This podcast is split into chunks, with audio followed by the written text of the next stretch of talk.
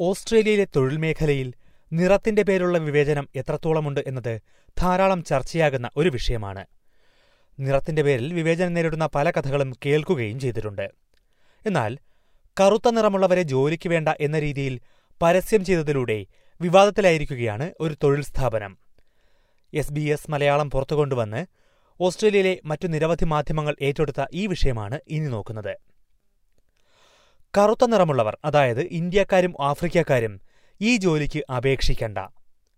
ഒരു disability care ജോലിക്കായി വന്ന തൊഴിൽ പരസ്യമാണ് ഇത്. പരിരക്ഷ ആവശ്യമുള്ള ക്ലയന്റിന്റെ അഭ്യർത്ഥന പ്രകാരമാണ് ഇന്ത്യക്കാരെയും ആഫ്രിക്കക്കാരെയും ഒഴിവാക്കുന്നതെന്നും പരസ്യം പറയുന്നു.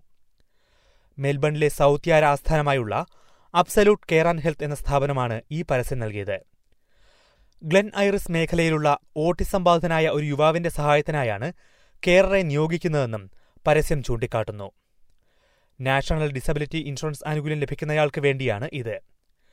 ഈ ക്ലയന്റിന്റെ അഭ്യർത്ഥന പ്രകാരമാണ് കറുത്ത നിറമുള്ളവരെ ഒഴിവാക്കുന്നത് എന്നാണ് പരസ്യത്തിൽ രണ്ടു ഭാഗത്ത് വ്യക്തമാക്കിയത്.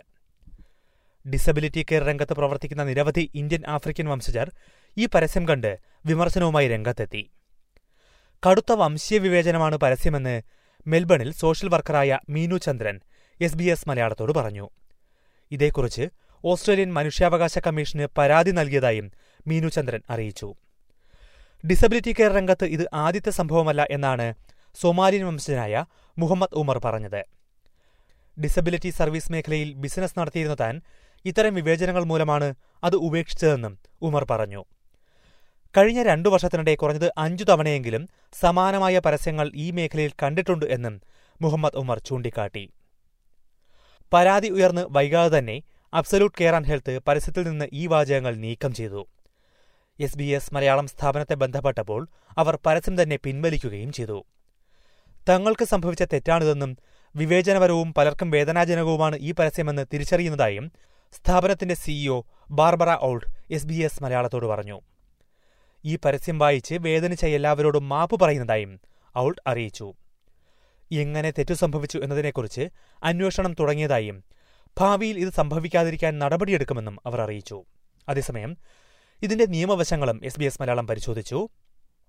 ഒരു വീടിനുള്ളിലെ ജോലിക്കായി ആളെ തേടുമ്പോൾ ഇത്തരത്തിൽ പരസ്യം നൽകുന്നതിൽ നിയമപരമായി തെറ്റില്ല എന്നാണ് ദേശീയതലത്തിലും വിക്ടോറിയയിലുമുള്ള വിവേചന വിരുദ്ധ നിയമം ചൂണ്ടിക്കാട്ടുന്നത്. ഇതേക്കുറിച്ച് ദേശീയ വംശീയതാ വിരുദ്ധ കമ്മീഷന്റെ അഭിപ്രായം എസ് ബി എസ് മലയാളം തേടിയെങ്കിലും അവർ പ്രതികരിക്കാൻ തയ്യാറായില്ല. എസ് ബി എസ് മലയാളം വെബ്സൈറ്റിൽ ഇംഗ്ലീഷിൽ ഈ റിപ്പോർട്ട് നൽകിയതിന് പിന്നാലെ ഓസ്ട്രേലിയയിലെ നിരവധി പ്രമുഖ മാധ്യമങ്ങൾ ഇത് ഏറ്റെടുക്കുകയും ഇത്തരം പരസ്യം നൽകുന്നത് ശരിയാണോ എന്ന വിഷയം വ്യാപകമായ ചർച്ചയാവുകയും ചെയ്തിട്ടുണ്ട്.